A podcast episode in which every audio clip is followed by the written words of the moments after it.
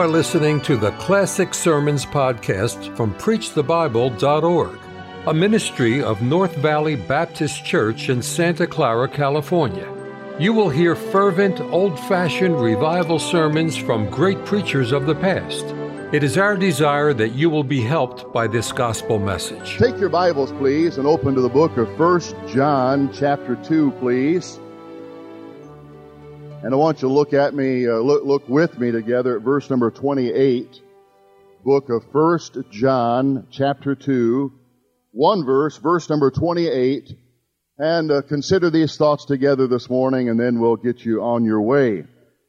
It says, and now, little children. Let me have your attention for a moment. Based upon that opening phrase, do you think what we're about to read is addressed to the saved people or unsaved people? You tell me saved. God does not say to the unsaved heathen, you're my little child. A matter of fact, the Bible tells us in John 8:44 that those that are not saved says, "Ye are of your father, the devil." So the fact that it begins here by saying, "And now, little children," we know it's speaking specifically to a group of folks that are His own saved children, those that have been born again. So what is it He wants to tell us? And now, little children, by the way, three words that can literally change your life. Here they are. Abide in Him. Wait a minute. You mean, Brother Davis, it's possible to be one of His children and live your life in such a way that it's not determined that you're abiding in Christ? Obviously. If God saw necessary to record in the book to His own crowd, hey, abide in Him, then obviously some of us may not be abiding in Him. It goes on to say, abide in him that when he shall appear, not that if he shall appear or by uh, some uh, some freak of nature he does appear. Says that when he shall appear. Several things. Number one, talking to his own crowd. Number two, he's coming back again. It's not if, it's just when. That when he shall appear, we may have confidence and not be ashamed before him at his coming. My wife and I had just experienced one of the most blessed events in our entire history. We were excited the day we got married. We were excited entering into our new life together. But then the Lord saw fit a couple of years into our marriage to bless us with our first child. And my uh, wife, about 10 o'clock on Monday evening, let me know it was time to go into the hospital. And of course, all the stuff that you uh, see on, uh, on, on comic kind of things, you know, running to the car and grabbing the bag and leaving the wife, all that stuff. We did all that stuff. I was nervous and got her down to the hospital because, man, you just know you've got to get there because the baby's coming. Well, about 24 hours later, uh, the, you know, you had plenty of, you, you not only had time to pick up the bag, you could have gone down and bought another one, could have picked out new clothes at the department store, uh, gone out to eat, gone on a honeymoon cruise, and then come back later. But uh, we, we were so excited about that thing, and, and Heather was finally born, man, August 3rd, uh, 1976. She was born in Michigan, Flint, Michigan. It was hot. The, the, the Midwest, for some of you who don't understand this, it uh, has all the extremes. In the summertime there, it gets very hot and extremely humid. And I remember walking out of there after having that hard night of having to sit up all night long while my wife gave birth. That's difficult. Nurses are mean to you. Come in and say, what are you doing in here? Well, my wife's having a baby. Well, so what? Well, yeah. And, and, and I remember moving the chair up next to my wife's bed so I could sit there and hold hands with her when she wanted, sometimes she wanted to hold my hand, other times she wanted to shoot me with a shotgun. And, uh, I, and I remember moving the chair up there next to the bed and the, and this, this, this huge nurse came in and, she looked around. My wife was in the bed going through all the, the, the, labor stuff, and I was, I had been, and I was standing up looking out the window, and the nurse, just the two of us, she walked in, she said, who moved this chair? Oh, my wife did. It is really hard on the husband. I, I want you folks to pray for the husband during those days. So finally Heather was born, and man, I was, I was so excited and had been up all night long, you know, and, and it was about 103 degrees outside there in Flint, Michigan on that day. And I remember walking out of the hospital and I'd been there all night long, so I had not had to, I wasn't able to get my midnight snack and was not able to get my breakfast and my coffee. And so I wanted to go take care of some basic needs that I had. And I said, you know what? I don't care where I go. I don't care where I eat as long as it's air conditioned. The first place, I don't care if it's a bar. I'm going to go, if it's air conditioned, I'm going in. Driving down the road and looked over and I saw this big old sign and, and had a, had a, had a thing in the window advertising air conditioning and I thought, man, this is great. Walked in there. It was a Burger King. And I went in there and I ordered the, the Whopper and the French fry and the milkshake and I was, um, I was dressed up in, in a business suit, much like I have on right now. And when I walked in and placed my order and went over and sat down, I noticed, I just sort of had this feeling. Have you ever had this where you felt like somebody was watching you? And, and, I, and I'd look around and sure enough, there's a little window by the kitchen. And I looked there and all of these workers back in the kitchen were looking out that window at me. I thought, what's up with this? And what, why they do it? What was, you know, my hair messed up or what? I mean, I've had a hard night, folks. But, um, uh, so I, I, just kept eating and, and when I'd look at the window, man, they'd scatter. And a few minutes later, I felt like, you know, I think somebody's watching me. I'd look over, sure, they're all looking out again. Man, they came out of that kitchen, they were mopping the floors and sweeping, emptying out the garbage cans. Had a guy outside sweeping off the sidewalk and raking leaves, picking up garbage off the ground. Man, they were busy. I thought, man, I've never seen people in a fast food restaurant work this, you know, like this. I mean, they, they're washing the tables and, I mean, they, every, every detail known to man they were tending to. Just a few minutes later, uh, the manager of the restaurant walked by. How'd you know he was the manager? Well, he had that little hat on that said manager. And, uh, they're really proud of the fact they, they graduated from Hamburger University, wherever is they go. And uh, walked by and he said, Sir, how was your, how, how is your sandwich? Well, I've, I've been eating at McDonald's and Burger King and Wendy's you know, for a long time. And I've never, number one, I've never had anybody refer to that food as, you know, how is your sandwich? It's not a sandwich, it's a hamburger. But how is your sandwich? And then, and then, they said, well, well, well, how was your service? I said, sandwich is fine, service is great. And, um, I, I finished eating there and I still was, was working on the milkshake and I, I took a little notepad out and I, began to write some things in there. I, I was, matter of fact, I was looking at just the other day, it was a poem that I wrote about the fact of our first baby being born and a little girl and all this stuff. And it's a, it's a, you say, well, I ever read it in something famous? no, it's corny, but it meant something to my daughter. But uh, years ago, uh, years later, when I gave it to her, she laughed at it and made fun of me, of course. But uh, the meter didn't work, and all the rhyme wasn't wasn't. You know, how do you rhyme? How do you rhyme orange? But uh, uh, all this was, wasn't great. But I, I was writing this thing down, poem, and this guy walked by and I saw him looking like, "What are you writing?" And I looked at him, and he took off running. I thought, "What is going on?" And finally, the manager came over and he said, "All right, what are you writing?" Burger King? How's your sandwich? How's the service? Washing the windows, washing the tables, sweeping, mopping, everything. And, and now there's wondering, what am I writing? I said, what am I writing? I said, I'm, I'm writing a poem. He said, you're writing a poem? I thought maybe it was against the law to write poems in Burger King. I didn't know. He said, well, well, who are you? I said, I'm, I'm Wally Davis.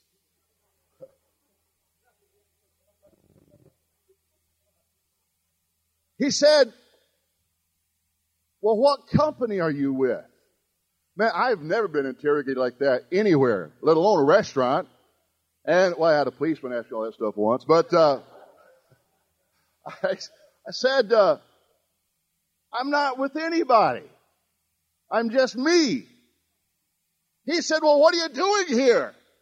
I said, my wife just had a baby. It was a little girl. I'm writing a poem about my brand new little baby girl and I came in to eat because you have air conditioning. He said, you mean you're not with the regional office? I said, no.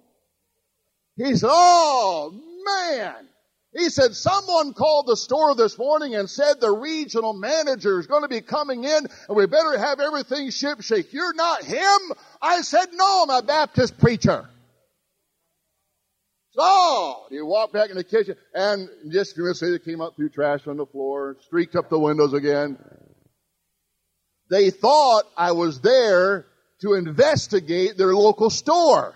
And man, they were doing everything they could to make sure that it was working and looking uh, not, not just like it should, but better than it even required in the regulations. I remember thinking after that guy walked away and he was frustrated that he worked so hard for nothing. I remember thinking to myself, you know what? If they worked every day, like I saw them working right now, the regional manager could show up anytime he wants to. And he'd be finding them in compliance and they wouldn't have anything to be worried about. Now listen to me. Many of us in this room, many of us, not all of us perhaps, but many of us in this room, if we would tell the truth before Almighty God, are not as concerned about the way we behave when we believe we're not being observed as we are when we know that somebody is watching. We would do things when we think we can get away with it that we would never do if Dr. Jorgensen was standing behind us.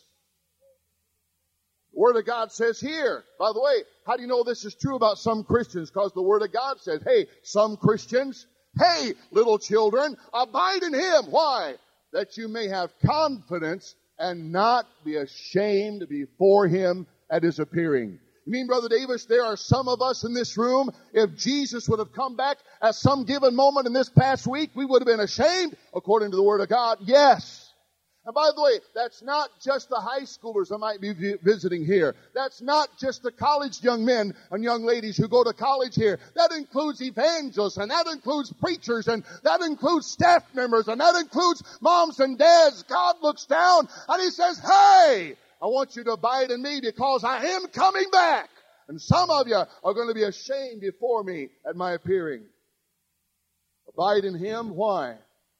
Could I suggest a couple of things to you this morning? First of all, that your prayers might be answered. The Bible tells us in the Gospel of John, chapter 15 and verse 7, if ye abide in me, there that phrase is again, and my words abide in you, Ye shall ask what ye will, and it shall be done. In other words, the Word of God says there is such a way that you, you and I can live. And there's such a way that we can hone in on the will of God that when we pray, He says, yes, you've been abiding in me. My words are abiding in you. You can ask what you will and it shall be done. Because if you're abiding in Christ, you're not going to ask amiss. You're not going to ask for things to be consumed upon your lust. You're going to pray in the will of God. And He says, if you abide in me, you can ask what you will and it shall be done. When I was in Bible college, I, I don't know exactly how it all worked out, but I, in, in a very quick fashion, just let you know that a friend of mine, Brother Den Carroll, who pastors the 50th Avenue Baptist Church in Cicero, Illinois, has been there 20 some years.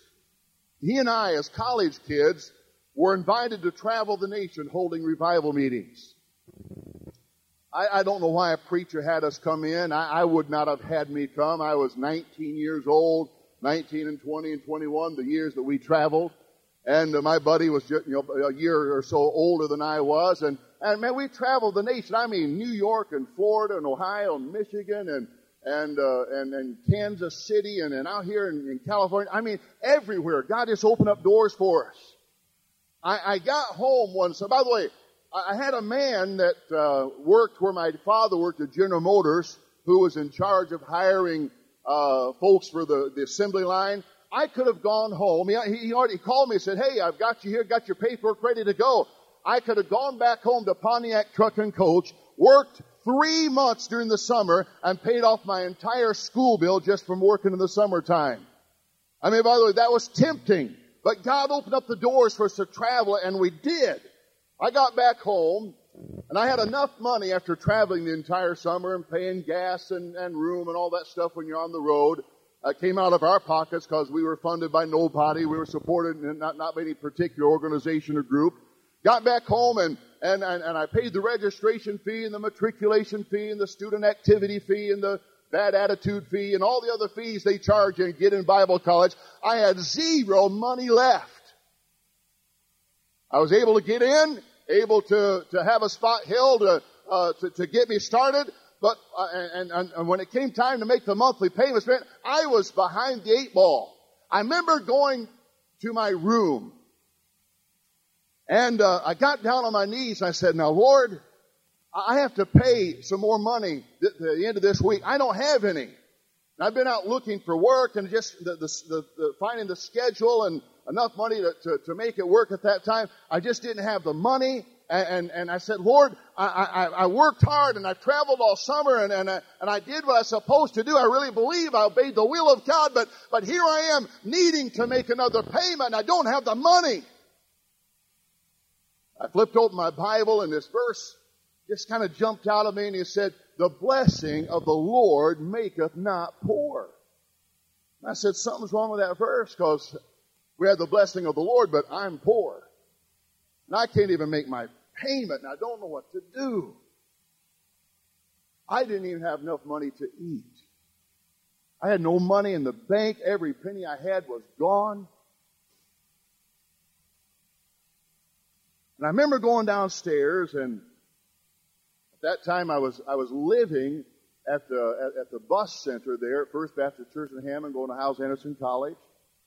And, uh, they, they'd given me a place to stay there. And I, I went downstairs and our college students back in those days, we would feed, regularly feed uh, seven, eight, nine, ten thousand bus kids on a Sunday. We'd make the college kids would go out there and they had a big kind of an assembly room there, and they would make sandwiches. I remember I said, "Hey, I'm hungry. I don't have any money, but we feed several thousand bus kids almost every Sunday around here. There's got to be something left over down there where we put the sandwiches together. I'll just go make me a sandwich." I walked down there and there was the refrigerator. Opened up that refrigerator and inside the refrigerator was a jar of the, the crinkle cut dill pickle sliced pickles that you put on a hamburger. There were about eight of those slices of pickle doing the backstroke and the pickle juice in there. And I looked at that and I thought, man, what kind of a meal can you make out of pickles? I pulled it out, set it on the table, and I looked around, and on top of the refrigerator was all that was left of the bread. It was a cellophane wrapper, Wonder Bread, with two pieces of bread inside of it. You know which two pieces they were? The pieces that nobody really usually wants, but I was hungry. I didn't care. I reached in, I pulled out, you know, the heel that was on this side and the heel that was on that side, the end pieces, and I looked at it and then I realized why there were two of those pieces left in the cellophane wrapper. About that far, all around the edge of that bread, was a beautiful fluorescent green color. Some clothing designer had found out they'd made some color out of it, you know, and sold it on the next, the next year. But, I mean, mold, enough, enough mold on there to make penicillin for everybody in Chicago. And I looked at that and I thought, well, at least it's color coordinated. It matches the pickles. and designer food. Now, I didn't know about mold. I didn't know they had little tentacles that ran through. I mean, there's the part you can see, and then there's a part that runs, you know, throughout the whole bread. So I just said, I, will rip off the edge of the bread, and I'll stick the eight pickled things in between it, and I'll have supper. So Dr. Jim Vineyard was in charge of the bus ministry back in those days, and he had told me, he said, now Wally, he said, my office is here. It's open. Use it all you want to. All my books are there. If you need to study, do a report or something, uh, need info, just use it. Use my office. There's a typewriter in there. If you need to, you need to type. He said, just go on in there. So I said, you know what? If I'm going to eat this molded pickle sandwich, at least I'm going to sit in his beautiful office and nice carpet and a nice chair and desk and uh, pleasant surroundings, which was different than the rest of the bus barn.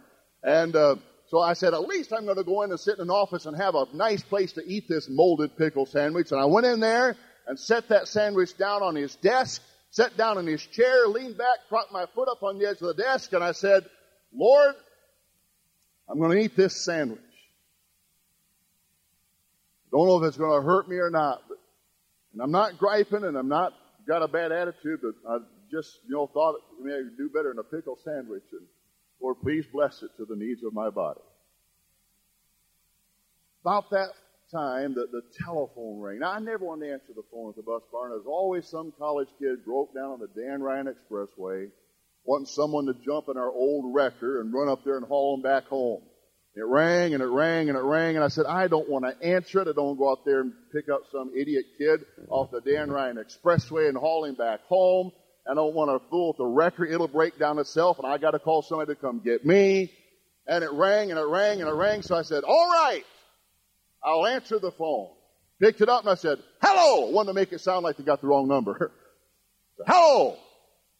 They said, we're, we're calling for, for Wally Davis. No one in the history of the world has ever called the First Baptist Church of Hammond asking for Wally Davis. And I said, and I thought, okay, I paid everybody I owe money to.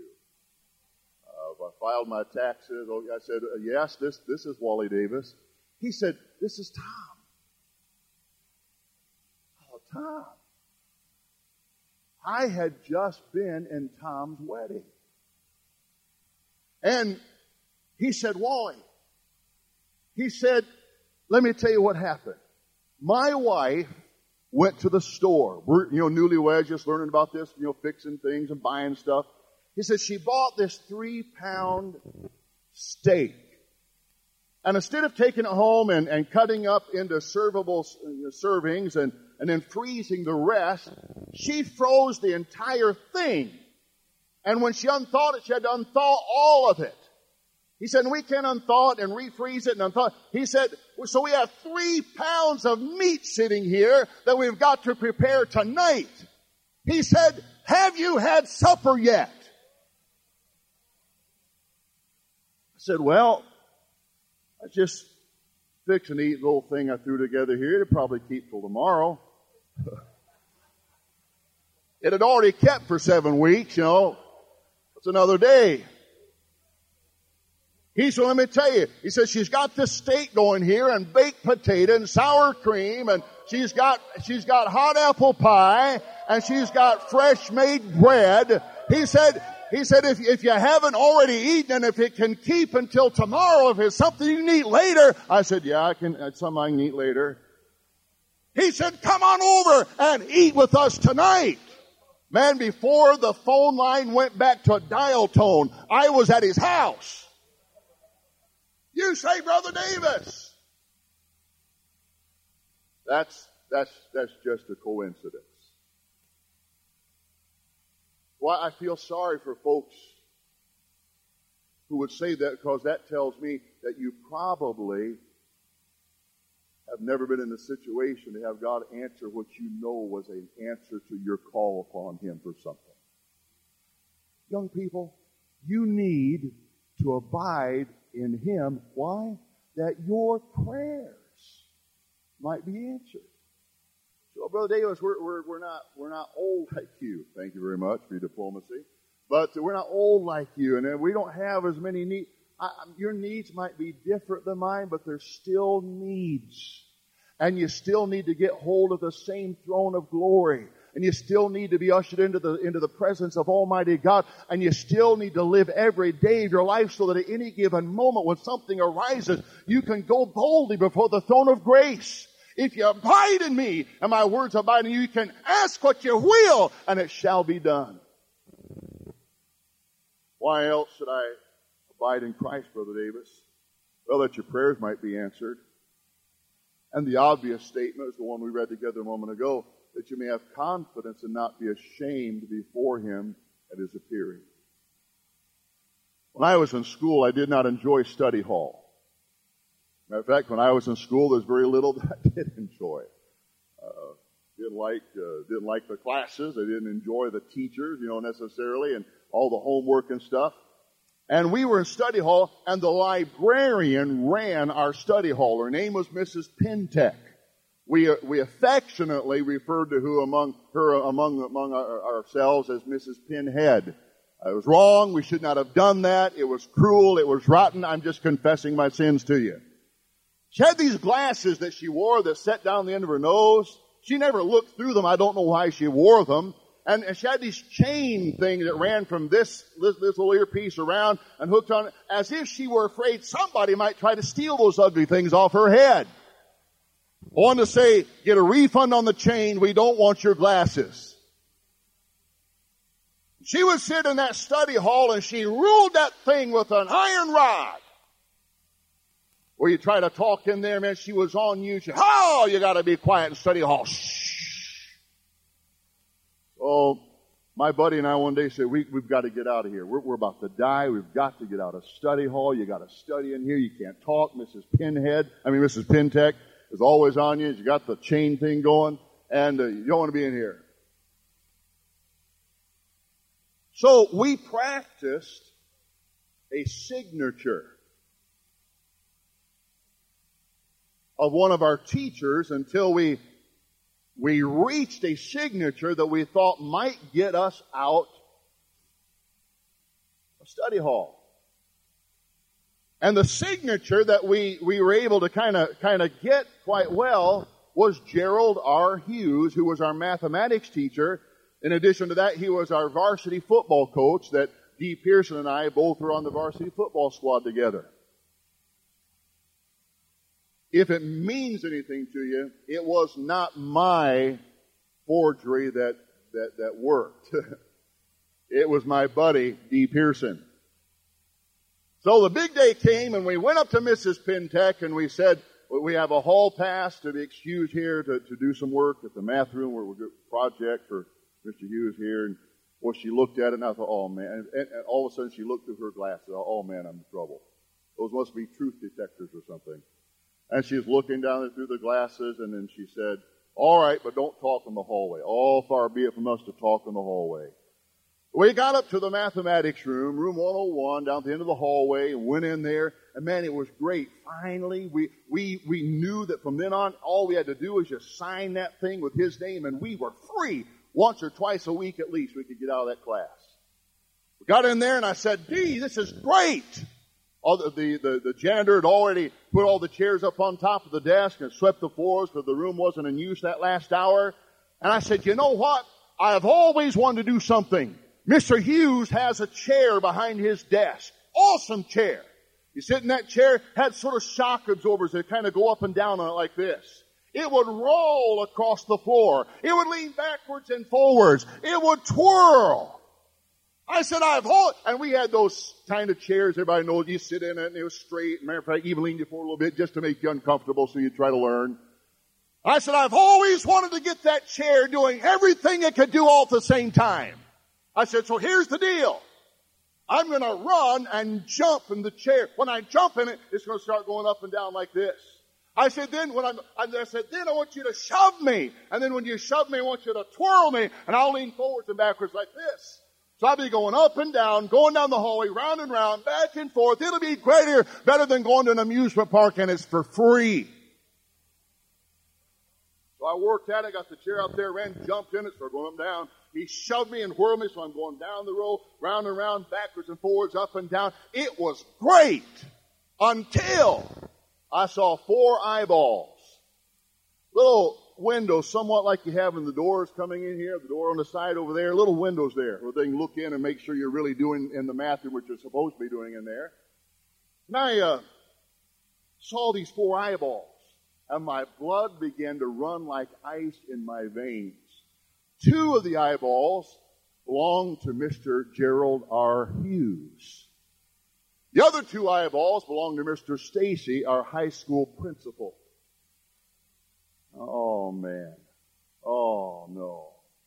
So I grabbed hold of a bunch of stuff trying to stop.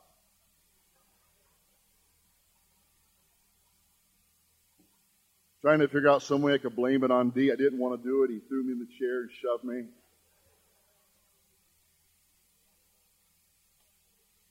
They walked in. Walked over. We're both standing at attention like a couple of good soldiers.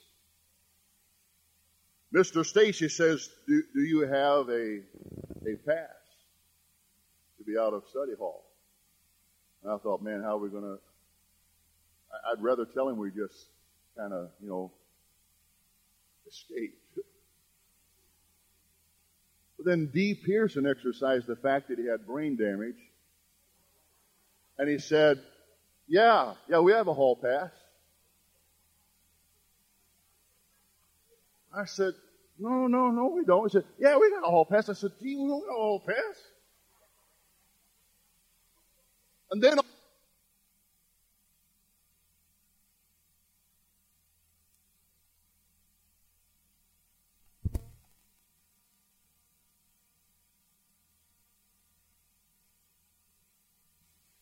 He reached in his pocket, put it out there, and he looked at it.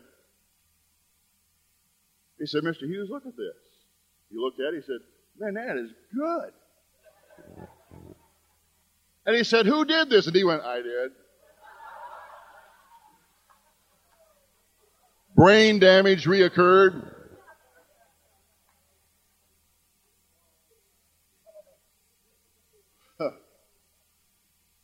Well, they took us down to the boiler room and that smile evaporated that quickly. Oh, I'm telling you something. When I saw those four eyes looking in the room while I was having what I thought was fun, I was ashamed before them at their appearing. Why, oh, man, why did we do this? This world is full of God's people. Young men and young ladies, just like those seated in this auditorium this morning, who know the name of Jesus and you've claimed his name as your Savior. And to the point where the Lord looks down and he even calls you my little children. If you had to tell the God's honest truth, within the last month, there are things that you have done that would have brought shame and reproach not only to you, but to his name as well. And he looks down he says, I- have got a, I've got a message for you. Three words. Abide in him. Abide in him. Abide in him. Why? You might have your prayers answered, yes. But in a real personal way, that you might not be ashamed before him at his appearing. He's coming back. And he's going to reveal the things that have been done in secret. So how will that be revealed? As you watch our works being burned as hay, wood, and stubble. And our motives are going to go up like smoke. Young men and young ladies, I, have got to beg you to do something today. Why don't you let those three little words impact you with the full intent that the Word of God was intended when it was given by inspiration of the Holy Spirit? Abide in Him. If you had to tell the truth, some of you need to come to an old fashioned altar and kneel here and say, Dear God, I, am not ready for you to come back. I don't want to see your eyes looking through the window. I don't want to meet you right now with this thing hanging over my head. I've got to get it right. Some of you said some mean things with your mouth. Some of you have had conversations that have not been glorifying to the Lord. Some of you have had activities done with the body that have brought shame to the name of God. Activities that you know is unscriptural. Giving yourselves over to the lust of the flesh. And you think, well, big deal. So what? Yeah, it's a big deal. And yes, so what? The so what is I'm coming back and some of you are not going to be confident and some of you are going to be ashamed before me at my appearing. Just like that group that was working around the Burger King because they thought I was somebody there to inspect them. And if they'd lived that way every day of their lives, then the inspector could show up anytime he wants. The king could come back anytime he wants. Have a need, I can go before him expecting him to answer my prayers. I'm not going to be ashamed when he comes, but I'm going to be glad that he's here. Only you know the truth, well, you and the Lord, maybe a couple others. How is your life? Does it measure up to 1 John 2 28?